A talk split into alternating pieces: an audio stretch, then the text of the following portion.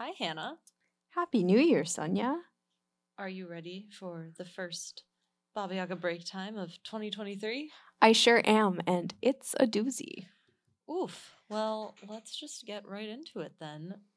Tell the audience what we're talking about today. So, in honor of the bullshit diet culture fad month that is January, I want to talk about the first ever mention of obesity in medical literature, which actually comes to us from a guy called Tobias Venner Mhm. and a book he wrote in 1620. The book is called The Via Recta ad Vitam Longum, but also I want to talk about a treatise he wrote called The Baths of Bath Ooh. because this topic combines both my least favorite thing, diet culture, and my most favorite thing, bath time. Excellent. So, Tobias Venner is uh, kind of an odd, lightly obscure guy. He's not super duper famous anymore. In fact, he's probably best recorded in Sander Gilman's book, Fat Boys, a Slim Book, as being the originator of the term obesity as a disease. We should say that the entire history of using the term obesity as a disease is problematic as fuck. Like, the best possible definition we can have of obesity is that it is a condition that may possibly exacerbate your likelihood of contracting other conditions later on. But I don't know. My opinion is that this is not enough to qualify as a disease, let alone an epidemic disease. As we are currently living in a pandemic, I feel like some people being rounder than other people Yeah. is not nearly as problematic as the respiratory plague that is killing thousands of people every day. Yeah, I mean, the 90s really went off with the use of obesity epidemic as a moniker for like the, the idea that that is comparable to like what we've all been living through the last few years. Yeah, it's just a lot. it really is. It's um it's pretty shit. As a fat person, I can tell you it's horseshit. It's it does not make sense. That said, the history of obesity as a disease is kind of funny, like not haha funny, yeah. but oh boy, we'll laugh so we don't cry funny. Um, and this is where Tobias Venner comes in. Nobody is citing him in the 90s. Like, he's not, Y- yeah, no. because he thinks obesity is a problem. He has all the usual shit about, you know, you eat less, you eat different things, you move your body more, and then you won't be obese anymore. But in his treaty on the baths of Bath, Yes. he says that the solution to obesity is to plunge them is for fat people to plunge themselves into hot baths often. And he thinks that the heat kind of melts away your body fat that like you would in the hot bath open your pores and excess humors would kind of seep out of your body Huh. because this is the 1620s he believes that fatness is called caused by an imbalance of humors And so- that, that tracks. all the fatness is going to drain out of your body if you get in a hot bath often enough. He was just in general, as you can tell by the fact that he wrote a book on baths, a proponent of thermal bathing. He thought it cured all kinds of things from like drunkenness to obesity. He is trying to be medical about fatness in this book Right. and say like well it's you know it's caused by an imbalance of humors so it can't be good for you Mhm. but he keeps using the words unseemly corpulence so like Ah. 100% he's just doing the same old diet culture bullshit that we all know and hate like it's been literally 400 years since this book was published and he's still telling us like his his concern just like our concern now is for the aesthetic quality of thinness.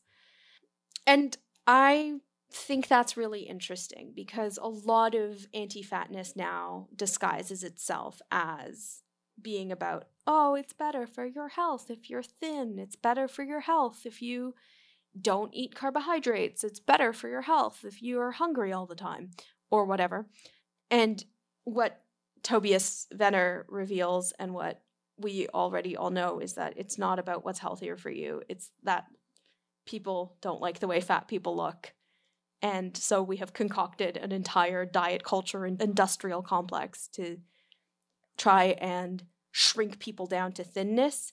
And this is the one place where Tobias Venner gets like a tiny ounce of credit, which is that he's not like selling you a miracle supplement or like a special diet. He's like, no, have a hot bath. Yeah, I mean, I guess of all the advice you could give to someone, like take hot baths is not the worst. No, I'm not, a- not the worst medical advice. I'm a massive proponent of hot baths. I think they are extremely good for you in every possible way. I just don't think they'll make you thin. And I know because I've been taking hot baths almost every day for most of my life, and I'm still fat. So the hot bath thing doesn't work for thinness, but does work for almost everything else, I believe. Yeah, that makes sense. Um, so Tobias Venner is quite an obscure dude. He was obsessed with the town of Bath. He was obsessed with bathing. He was a physician, so he had some credentials for peddling his hot nonsense. So I like to think of him as kind of 1620s like television doctor. Not like a Dr. Oz, he's not that famous, but he becomes quite popular in his own time, although he's not remembered beyond it. Yeah.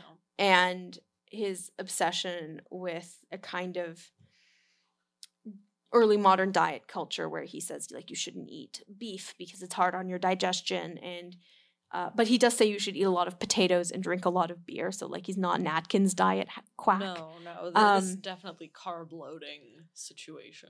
Yes, and he's very pro tobacco. Like he's he's not a contemporary diet culture quack. He's an No. early modern diet culture quack, which means that some of his quackery is kind of entertaining, even as you uh, feel bad for all the people in his own time who were like throwing themselves into hot baths and wondering why it wasn't making them thinner. Yeah, it definitely wouldn't make you thinner, but I do think that a uh you know, a lifestyle of I take a hot bath and then immediately eat a bunch of potatoes and drink some beers. It at least sounds pleasant. Oh no, that sounds like a fabulous. that at least life. sounds like a fabulous life. It's just sad that it would then just result in you being disappointed that it doesn't have your desired outcome. Yeah, it actually sounds a lot like my life. Um, potatoes, hot baths, a little bit of beer. Sounds great. But yeah, I just want to bring up this case and just the absolute quackery of Tobias Venner's uh, definition of obesity, his treatment for obesity, to remind everybody that all of this diet culture stuff is still quackery. It's been quackery for 400 years. You don't have to disappear your body to be a good person. You don't have to commit to making major life changes just because the calendar changed. Just like live decently, treat yourself fairly, be kind to yourselves and others, and honestly, like have a hot bath. Sure. Yeah, why not? So, anyway, Happy New Year, all of the Baba Yaga listeners.